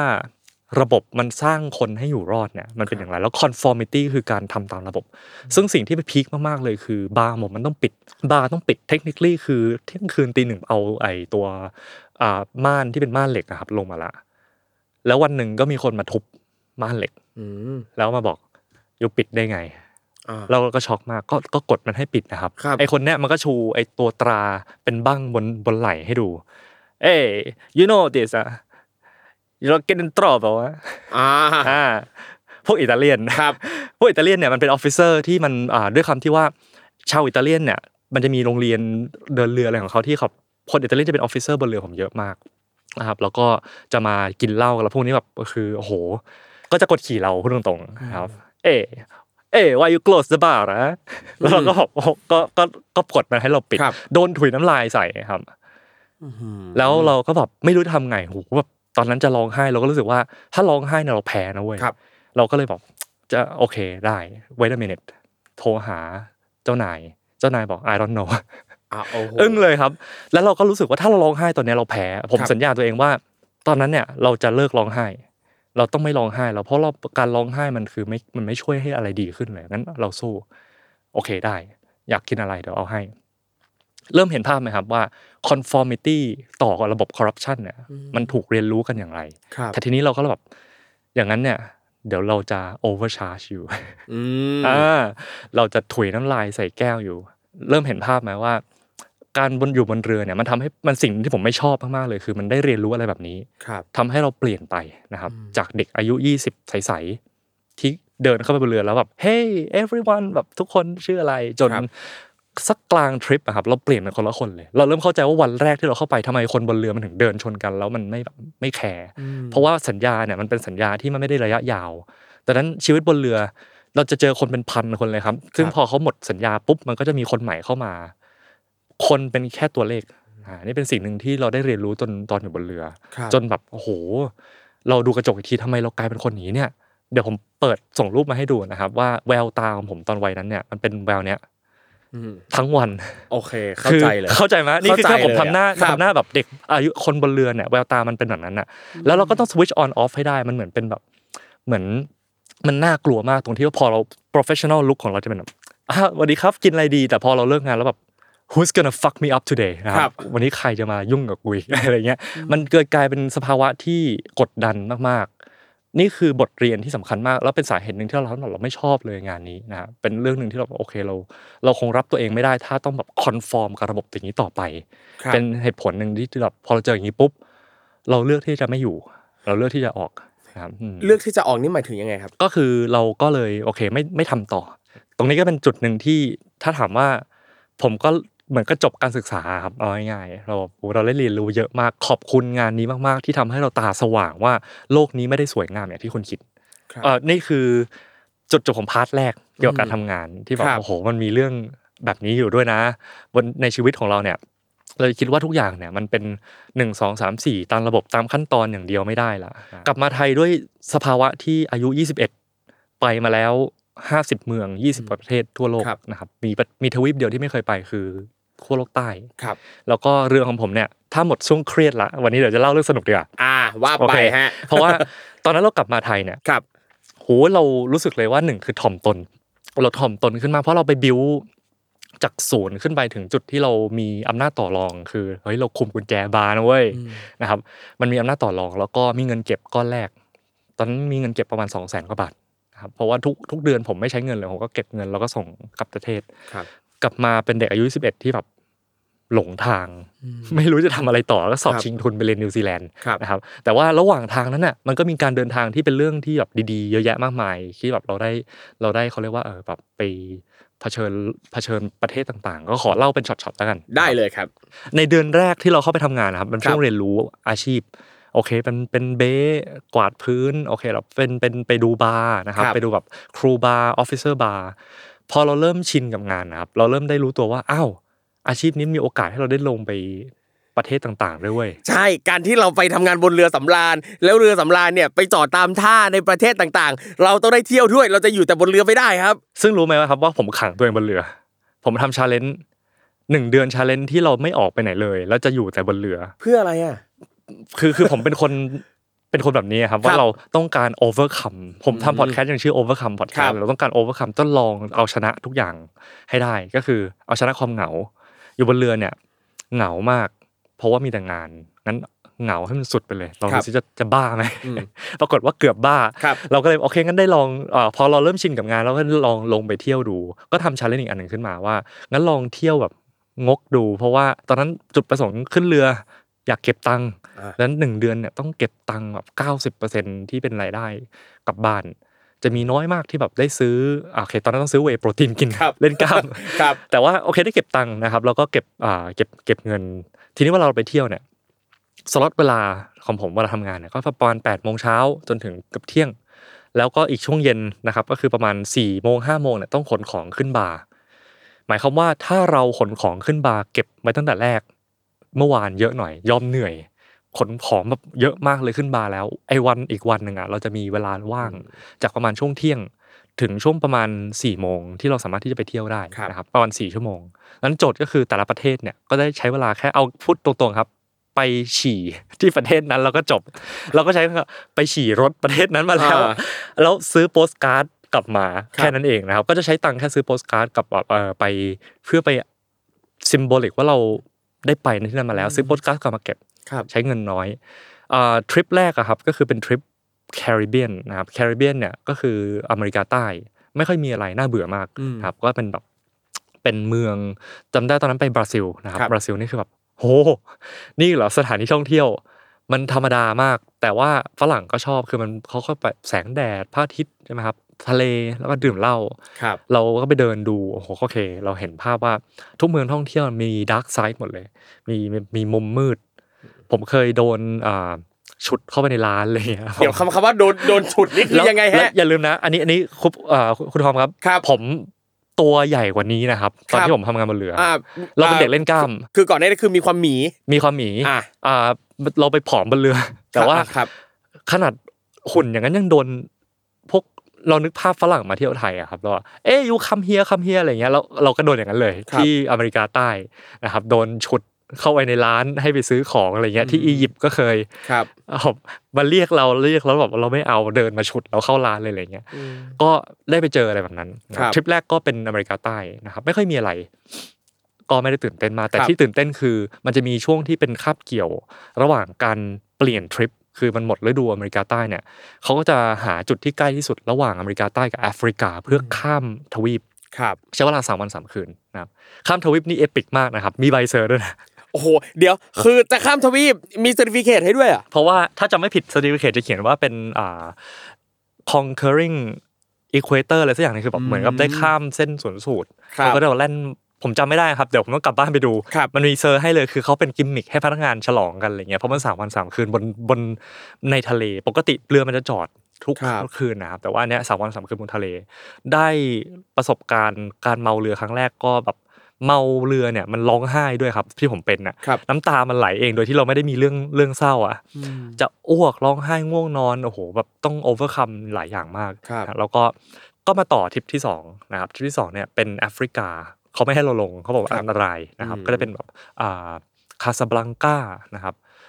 แล้วก็ขึ้นมาเป็นจุดที่ได้ลงจะเป็น ประเทศเล็กๆ ชื่อว่าจิบรอลตาร์เคยได้ยินไหมครับจิบรอลตาร์เนี่ยอยู่กลางระหว่างก่อนจะเข้าจากแต่ที่มันจะเป็นช่องแคบก่อนจะเป็นช่องแคบก่อนที่มันจะเข้าไปทะเลเมดิเตอร์เรเนียนครับนะครับจิบรอลตาร์นะบอกโหดีมากนะครับมันเป็นมันเจ๋งมากๆเลยเป็นเกาะเล็กๆนะครับครับที่เป็นถ้าจะไม่ผิดเป็นอาณานิคมของอังกฤษนะครับมี culture อังกฤษอยู่ครับก็ได้เดินลงไปจิบรอลตาร์เสร็จแล้วจากจิบรอลตาร์เนี่ยก็เข้ายุโรปเข้าไปอ่า port แม่ของเรือผมเนี่ยจะจอดที่ โรมอิตาลีนะครับครับแล้วก็อยู่เวนิสอ่าอิตาลีโรมเวนิสหอเอนปีซ่านะครับปีซ่าแล้วก็นาโปลีนะครับข้างล่างข้างใต้แล้วก็ไปกรีซไปอะไรอย่างเงี้ยอืมจะวนอย่างนั้นนะโหนี่มันช่วงช่วงชีวิตที่แบบเราได้ไปเจออะไรแบบนี้ด้วยเงินแค่ 10 ยูโรต่อวัน บางทีไม่ถึงด้วยเพราะว่าเราลงไปถึงปุ๊บเราก็อะซื้อโปสการ์ดนั่งรถไปนู่นไปนี่ ทริปที่น่าจะประทับใจที่สุดจากอันเนี้ยครับก็คือครับทริปที่ไปกรีซอืมเพราะเราตอนเด็กๆเราเล่นเกมชื่อ Titan Quest ครับเคยได้ยินเกมเคยครับเกมมันจะเป็นแบบเกมแบบสู้กับพวกไททันสู้กับอืมพวกพระเจ้าอะไรครับ นึกภาพ God of War ครับอ่าครับอ่าแล้วมันจะมีดนตรี epic epic เราก็บอกงั้นทริปเนี้ยเราต้องได้ไปเอเธนส์ไปอะคร o โพลิสเราก็เลยเดิน ใช้คำว่านั่งรถไฟไปแล้วก็เดินขึ้นเขาอะคร o โพลิสโหเท่รู้สึกว่าตัวเองเท่มากครับครับ ก็ ทุกทริปที่ไปเนี่ยครับใช้เงินน้อยมาก เพราะว่าเราไม่ถ้าไม่โหนรถหรือว่าเหมารถไปกับเพื่อน คือเหมาแท็กซี่ไปเนี่ยก็จะเป็นลักษณะที่นั่งรถไฟไป แล้วก็หลงทางอืมพูดภาษาเขาก็ไม่ได้ อ่านป้ายก็ไม่เป็น แล้วกลับได้ยังไงก็ไม่รู้เพราะว่าพาสปอร์ตไม่มีนะครับพาสปอร์ตเขายึดไว้บนเรือ เราจะได้เป็น crew card มาเพื่อไม่ให้เราหนี อ๋อ คืออย่างเวลาที่เราลงจากเรือเพื่อไปเที่ยวในประเทศต่างๆ เนี่ย ในขั้นตอนที่เราเข้าเข้าประเทศนั้นๆคือพาสปอร์ตไม่ต้องใช้เลยเหรอฮะมันเขามี crew card ให้อะครับ อ๋อ คือ crew card นี่สามารถผ่านตรงตม. ไปได้ใช่เลยเหอครับ คือคือมันเป็นอย่างนี้ว่าเขาจะเก็บพาสปอร์ตเอาไว้บนเรือครับเพราะว่าถ้าเอาพาสปอร์ตให้เราไปนี่คือเราก็หนีไปเลยได้ถูกไหมแต่อันนี้คือเขาต้องเก็บพาสปอร์ตไว้เพื่อไม่ให้เราหนี เราก็จะได้ crew card หนึ่งใบกับอ่าห้ามหาย นะครับแล้วก็ตรงนี้ก็เอาเราก็เอาลงไปด้วยคือเอาเงินลงไปนิดหน่อยๆครับ ซึ่งอย่างอันเนี้ยดูเหมือนกับว่าที่ที่บอกว่าใช้เงินวันละแบบ5ยูโร10ยูโรครับอันเนี้ยเรารู้สึกว่าลลำบากไหมครับเพไม่ราะเราเลยต้องใช้แบบเนี้ยเท่ไม่เลยรู้สึกเท่มาก ที่รู้สึกเท่มากที่คือเอาง่ายครับเราเราวัตถุประสงค์คือเก็บเงินดังนั้นเราก็ต้องไม่ฟุ่มเฟือยกับการเที่ยวถูกไหมบางทีเราอยากกินอันนี้เราไปโอจำได้ว่าตอนนั้นไปตุรกีครับไปตุรกีเนี่ยอยากกินมากเลยเคบับอันนี้อ่าแพงครับ เดินไปถึงปุ๊บ เจอพี่ที่เป็นบ่อยที่เขารู้จักเราพอดีเขาก็เลยบอกอ้าวเอ้ย มานี่เลี้ยงเราน้ำตาไหลแล้วบอกโอ้โห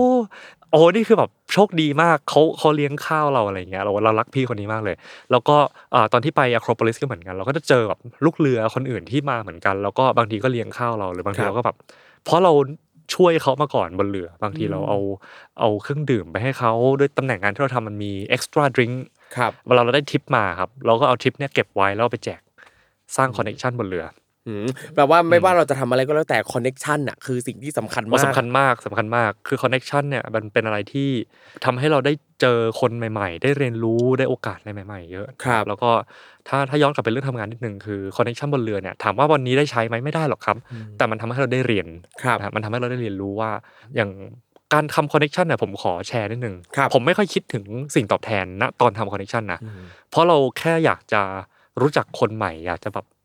สร้างมิตรภาพครับเราไม่คิดหรอกว่าจะเอาอะไรจากคนเนี้ยอืมแต่เราคิดว่า อืมฉันทำหน้าที่ของฉันให้ดีที่สุดนะครับแล้วเอ็กซ์ตร้าให้เขาไป เพราะว่าคติบนเรือณปีนั้นนะครับผมไม่แน่ใจว่าปีปัจจุบันเนี่ยเขาเปลี่ยนไหมแต่เขาบอกว่าสิ่งที่ Princess Yu สอนผมเขาบอกว่า go extra mile คุณต้องให้ร้อยไม่พอคุณต้องให้ร้อยห้าสิบตลอด แล้วก็อีกข้อหนึ่ง anticipate needs คือเขาบอกว่าลูกค้าต้องการอะไรคุณอย่าปล่อยให้เขาอ้าปากถาม คุณต้องรู้ครับนั้นเดินเข้ามาถึงปุ๊บ Jim Beam แบบ Jim Beam and Coke เนี่ยต้องจำได้อ่าพี่ทอมชอบ Jim Beam and Coke ใช่ไหมครับเดินเข้ามาถึงปุ๊บผมวางไว้ให้เลยครับเนี่ยครับคือสิ่งที่ผมเรียนจากบนเรือ มันทำให้เราได้ connection ใหม่ๆว่าคนก็แบบประทับใจกับบริการของเราครับทีนี้คำถามคือถ้าพี่ไม่ได้อยากกินจิมบีแมนโคกวันนี้ผมทำไงบอกไม่เป็นไรครับผมเลี้ยงเททิ้งให้ดูเลยอ่าอ่าเราก็จะชนะใจคนซึ่งมันก็กลับมาตอบแทนเราในรูปแบบที่บางทีเขารู้ว่าเออเราอยากไปที่นี่ นั่งรถไปกับพี่ไหมเดี๋ยวพี่แชร์ค่าแท็กซี่ให้บางทีเพื่อนต่างชาติอะไรเงี้ยครับที่แบบคนอินเดียนเนี่ยน่าอ่าจะใช้คำว่าโดนกดขี่เยอะที่สุด เพราะตำแหน่งเขาเป็น dishwasher คือเงินเดือนต่ำมาก พอเรา nice กับเขาเราเอาอาหารที่เราได้มาไปแบ่งเขากินอะไรเงี้ยเขาก็ nice กับเรากลับทำให้เราได้เจอเพื่อนหลาย community Indian community เนี่ยตอนนั้นก็จะมีเพลงแบบเพลง Indian แล้วก็ไปปาร์ตี้ Indian กับเขาด้วยแล้วก็มีอ่า Filipino เขาก็จะนึกว่าเราเป็นฟิลิปปินส์เพราะเราหน้าแบบ คล้ายๆเขาแล้วพูดครับภาษาตากาล็อกได้ จะจำได้คำหนึ่งคือ ako hindi Pinoy อะนะครับ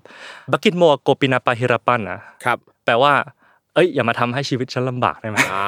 พอเราเราเป็นประโยคที่ดีเป็นประโยคที่ดี เราก็จะพูดเราไปบนเรือครับ เราทำให้เราพูดได้หลายภาษาพูดได้แบบนิดๆหน่อยๆแต่ภาษาที่พูดได้เยอะที่สุดคือสเปน เพราะว่าเราชอบผู้หญิงคนหนึ่งเป็นบ๋อยเหมือนกันครับตำแหน่งคล้ายๆกันแต่เป็นคนอาร์เจนตินาชื่ออานานะครับอานาเป็นคนอาร์เจนตินาที่เราชอบมากแล้วแบบ เขาเลยแบบ hang out กับเราตลอด เราก็เอาเบียร์ไปให้เขากิน สุดท้ายก็โดน friend zone เขาจีบสาวไม่เป็นโอ้แต่ว่าเศร้าเศร้าเศร้าอันเนี้ยคือเรื่องแบบเศร้าสุดของทริปแล้วเป็นโซใช่ใช่โดน friend zone แต่ว่ามันทำให้เราเรียนรู้ว่าครับอ๋อผู้หญิงเขาชอบคนแบบคือบนเรือเนี่ย เป็นสิ่งที่ทำให้เราเติบโตเยอะมากเลยครับ ว่าแบบเป็นหลายหลายๆเรื่องอะเนาะทำให้เราได้เรียนภาษาทำให้เราได้เที่ยว พอเราได้ไปเที่ยวในที่ต่างๆ เราก็ได้แบบไปลองใช้ภาษานั้นดูครับที่มั่วๆซั่วๆก็ถือว่าเอาตัวรอดได้แล้วก็ มันเป็นกระบวนการความคิดที่ทำให้เรารู้ว่าเวลาถ้าเราไปจับผลูจับพลัดจับผลูหลงที่ไหนเนี่ยมี pattern ในการเอาตัวรอดเสมอนะครับมีสมุดเล่มเล็ก ๆ เล่มหนึ่งที่จดคำศัพท์ภาษาสเปน ซึ่งผมเอามาต่อยอดนะครับ พอเรียนพอทำงานจบบนเรือสำราญแล้วผมกลับมาเรียนภาษาสเปนต่อเลยครับนะครับทำให้เราแบบได้ใช้จริง ๆ แล้วก็ตอนที่เที่ยวยุโรปเนี่ยเป็นทริปที่น่าจะแบบมีสีสันที่สุดละครับแต่นั้นหลังจากนั้นเนี่ยมันก็จะขึ้นไปอังกฤษนะครับครับจะมี มีอังกฤษแล้วก็จะมีแบบสกอตแลนด์นะคครัรับบไอร์แลนด์พวกเนี้ยเป็นทริปที่น่าเบื่อมาก แล้วก็ลูกค้าก็จะน่าเบื่อเหมือนกัน เพราะว่าจะมีแต่คนแก่อืมคนแก่อังกฤษงก ไม่ค่อยทิปเท่าไหร่ครับ อืมอือหือเราก็จะแบบตอนนั้นเราจะเป็นช่วงที่เราอยากจะเล่าให้ฟังอย่างนี้ครับว่าแต่ละทริปเนี่ยเราก็เติบโตขึ้นในตำแหน่งของเราได้ได้ลองทำอะไรใหม่ ๆ มีช่วงหนึ่งที่ผมได้ไปทำไอศกรีมบาร์ครับนะครับไปเสิร์ฟไอติมเราก็จะแบบได้ดูแลลูกค้านะช่วงช่วงไปทริปอังกฤษกับ ทริปอังกฤษเสร็จปุ๊บลองนึกภาพนะครับโอเคไปจาก South America ไปเมดิเตอร์เรเนียนเราก็จากเมดิเตอร์เรเนียนไปอังกฤษครับไปอังกฤษเสร็จแล้วเนี่ยก็จะได้ไปอ่านอร์เวย์ไอซ์แลนด์ขึ้นไปภาคขึ้นไปเหนือครับช่วงนั้นจะเป็นพระอาทิตย์เที่ยงคืนพอดีก็จะพาแบบไปเที่ยวพระอาทิตย์เที่ยงคืน ซึ่งมันก็จะสว่างทั้งวัน ก็จะเป็นอะไรที่เจ๋งมากที่เราได้ไปครับ ไปไอซ์แลนด์ไปกรีนแลนด์ไปนอร์เวย์อ่า North Cape นะครับประเทศครับ North Cape คือแบบจุดที่มันใกล้ขั้วโลกเหนือมากๆเลยอะไรเงี้ยพระอาทิตย์ตกเป็นเส้นโค้ง นึกภาพปกติพระอาทิตย์ตกเป็นครัตบกไปเลยใช่ไหมอันนี้ตกเป็นเส้นโค้งคือ ตกแล้วห้านาทีมันขึ้นมาใหม่ Bruce เราอ่าแล้วเราแบบขนลุกเลยแบบเราได้มีโมเมนต์อย่างนั้นครับแล้วแบบอยู่คนเดียวไม่มีแฟนนะครับ เฟรนด์โซนโอ้โหเศร้าจังเลยไม่ได้แชร์ใครครับผมโอ้แต่เอาจริงคือรู้สึกว่าเอ่อการเดินทางในฐานะของพนักงานบนเรือสำราญเนี้ยถึงแม้ว่าจุดประสงค์จริงๆอย่างอย่างอย่างที่บอกว่าไปเพื่อจะเก็บเงินอะ แต่รู้สึกว่าสิ่งที่คุณฟ้าใสได้โอ้โห เยอะกว่าเงินมากเลยนะ สิ่งที่ได้เรียนรู้ต่างๆ มากมาย เอาจริงผมรู้สึกว่าพอฟังแล้วเนี่ยรู้สึกชื่นชมครอบครัวมากๆเลยอะที่เอ่อเปิดโอกาสให้ไปอะ คือเหมือนกับว่าครอบครัวน่าจะปลูกฝังอะไรหลาย ๆ อย่าง เรื่องนี้เรื่องเกี่ยวกับการใช้ชีวิต คือตั้งแต่ต้นเนี่ยคุณฟ้าใสบอกเลยว่า ครอบครัวเนี่ยไม่ได้เหมือนกับว่าฟอร์สให้ทำนั่นทำนี่ไม่ได้บังคับให้ต้องเรียนหนังสือ ซึ่งผมรู้สึกว่าอย่างอย่างปัจจุบันเนี้ยค่านิยมของคนไทยหลาย ๆ ครอบครัวก็ยัง คือพ่อแม่หลาย ๆ ครอบครัวยังรู้สึกว่าตัวเองเนี่ยมีอำนาจเหนือกว่าลูก แล้วก็จะชอบสั่งให้ลูกทำนั่นทำนี่ตามสิ่งที่ตัวเองคิดอะครับแต่ว่าซึ่งซึ่งมันเห็นชัดมากว่า ถ้าพ่อแม่ที่พร้อมแล้วก็เปิดโอกาสให้ลูกได้คิดวิเคราะห์อะไรหลาย ๆ อย่างด้วยตัวเองอะเขาจะได้เรียนรู้อะไรต่างๆ เยอะมาก ซึ่งมันทำให้เขาโตขึ้นทำให้เขามีความคิดที่เป็นผู้ใหญ่มากกว่า แค่การที่ผู้ใหญ่เนี่ยยัดเยียดความคิดบางอย่างลงไปในหัวเขา จริง ๆ ตรงนี้ต้องขอบคุณแม่ผมนะครับครับ แม่ผมเนี่ยเขาเป็นกบฏตั้งแต่เด็ก แม่ผมจบศิลปากรครับ แล้วก็อ่าอากงผมล้มล้มละลายอากงผมก็คือพ่อของแม่ล้มละลาย แล้วก็อารมณ์แบบแม่ผมเขาก็แบบต้องหาเงินส่งน้องเรียนส่งตัวเองเรียน แล้วเขาก็เปิดโรงเรียนเปิดติวเตอร์เป็นติวเตอร์ตั้งแต่อายุ16ครับนะครับหาเงินส่งตัวเองเรียน แล้วก็หาเงินส่งตัวเองเข้ามหาลัย แล้วตอนนั้นเนี่ยผู้ใหญ่ก็ไม่ค่อยแฮปปี้แต่แบบ เอาสุดท้ายก็โอเค ได้มีกิจการของตัวเองตอนอายุประมาณ 18-19ครับอันนี้คือแม่ผมอะนะครับ แล้วผมก็เลยแบบมองเขาว่าอยากเก่งกว่าแม่อืมเดี๋ยวจะแข่งกันให้ดู เดี๋ยวจะทำให้เราเอาชนะให้ได้อะไรเงี้ยเขาก็เลยเข้าใจเราว่าคำว่าเป็นวัยรุ่นอยากเอาชนะชีวิตเนี่ยมันคืออะไรอ่าด้วยคำที่เขาก็ฉีกกฎหลาย ๆ อย่างมานะครับ เป็นแม่ผมเด็กศิลปากรเนอะครับอาร์ติส ไว้ผมสั้นใส่เสื้อเหมือนผู้ชายอะไรเงี้ยอ่าเราก็เขาก็เห็นภาพว่าวัยรุ่นมันกบฏอยู่แล้ว ให้มันทำไปเถอะครับนะครับฉันเองฉันก็ยังแบบฉีกกฎครอบครัวเลยยังทำทำงานเขาก็เลยโอเคบอกว่าตราบใดที่อยู่ได้เงิน แล้วอยู่ได้เรียนรู้แล้วชีวิตอยู่ดีอะเอาไปเลยทำเลย ได้เรียนรู้ ตรงเนี้ยครับ ผมว่ามัน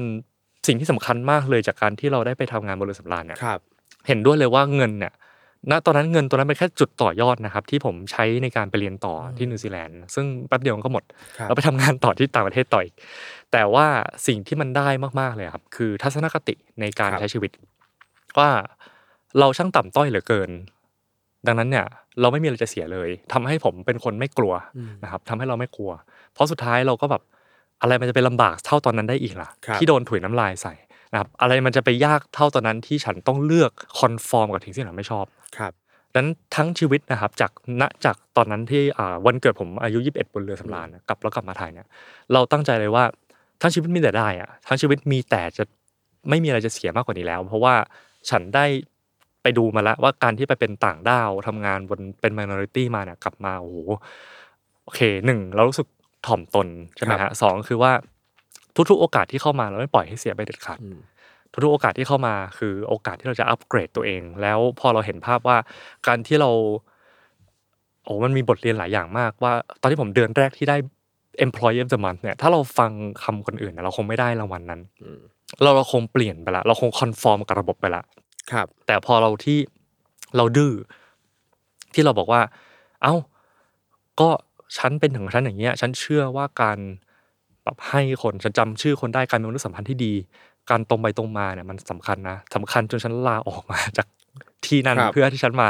โอเค อย่างน้อยๆฉันได้มี integrity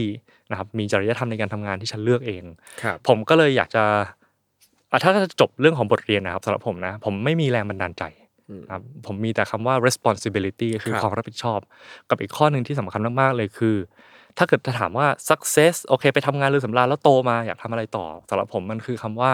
leverage นะครับคืออำนาจต่อรอง เพราะทุกครั้งที่เรามีอำนาจต่อรองมากขึ้นเนี่ยไม่ว่าระบบจะโหดร้ายกับเราแค่ไหน เราจะเริ่มสามารถสู้ได้นะครับครับสามารถสู้ได้ แต่ตราบใดก็ตามที่คุณก็ต้องมีความรับผิดชอบต่อตัวเองด้วย อันเนี้ยก็น่าจะเป็นสิ่งที่ผมเรียนรู้มาจากทั้ง survival trip ครับนี้ผมนะครับ เป็นแบบ ทริปเปิดโลกครับ โอ้โหเอาจริงคือรู้สึกว่าทริปของคุณฟ้าใสเนี่ยนะครับนอกจากจะเปิดโลกให้คุณฟ้าใสแล้วเนี่ยยังเปิดโลกให้ผมแล้วก็เปิดโลกให้คนฟังอีกมากมายหลายคนเลยทีเดียวนะครับแหมวันนี้เนี่ยโอ้โหคือผมว่าสนุกมากแล้วก็ได้เกร็ดได้อะไรหลายอย่างที่ใครฟังแล้วก็ค่อยๆ คิดไปด้วยเนี่ยนะครับจะไปประยุกต์ใช้กับชีวิตได้แบบหลากหลายรูปแบบเลยไม่ว่าคุณจะทำงานอะไรเรียนที่ไหนยังไงก็แล้วแต่สิ่งต่างๆเหล่านี้ที่คุณฟ้าใสเล่ามาเนี่ยเอาไปประยุกต์ใช้ได้หมดเลยนะครับซึ่งอย่างที่บอกนะครับว่าเวลาเราฟังเกร็ดประสบการณ์ข้อคิดอะไรต่างๆ ของแต่ละคนนะครับเราอาจจะไม่จำเป็นจะต้องทำเหมือนเขาทุกอย่างนะครับ แต่ว่าเราก็ต้องดูครับว่าชีวิตของตัวเองเป็นยังไง เงื่อนไขชีวิตของแต่ละคนน่ะไม่เหมือนกันนะครับ เราลองเอามาเลือกรับปรับใช้เอามาประยุกต์ให้เข้ากับตัวเอง ก็จะเกิดประโยชน์สูงสุดนะครับวันนี้นะครับก็ต้องขอขอบคุณคุณฟ้าใสมากๆนะครับที่มาถ่ายทอดประสบการณ์นี้ให้เราฟังนะครับขอบคุณครับขอบคุณมากครับขอบคุณครับผมและคุณผู้ฟังนะครับสามารถกลับมาติดตามรายการ Survival Trip ได้ใหม่นะครับ ทุกวันพฤหัสนะครับตอนใหม่ๆเนี่ยมาทุกวันพฤหัสบดีนะครับแต่ว่ามาฟังซ้ำกันได้เรื่อยๆ เลยนะครับฟังแล้วก็สามารถแชร์ไปได้นะครับทุกช่องทางโซเชียลมีเดียของคุณเองนะครับสำหรับช่องทางที่สามารถเข้ามาฟังได้นะครับมีหลายช่องทางมากเลยครับ Spotify SoundCloud Podbean Apple Podcast และ YouTube นะครับนี่เลยครับ แล้วก็อีกช่องทางหนึ่งนะครับที่เราอยากให้ทุกคนนะครับเข้ามาพูดคุยแลกเปลี่ยนประสบการณ์เกี่ยวกับการเดินทางกันนะครับก็คือใน Facebook Group ชื่อว่า Survival Tips by Survival Trip นะครับแล้วพบกันได้ในกลุ่มนี้นะครับมีอะไรก็มาแลกเปลี่ยนพูดคุยกันได้ครับสำหรับวันนี้นะครับผมทอมจากกรีฑยมพยอมต้องขอตัวลากันไปก่อนนะครับแล้วเจอกันใหม่ครั้งหน้านะครับ สวัสดีครับ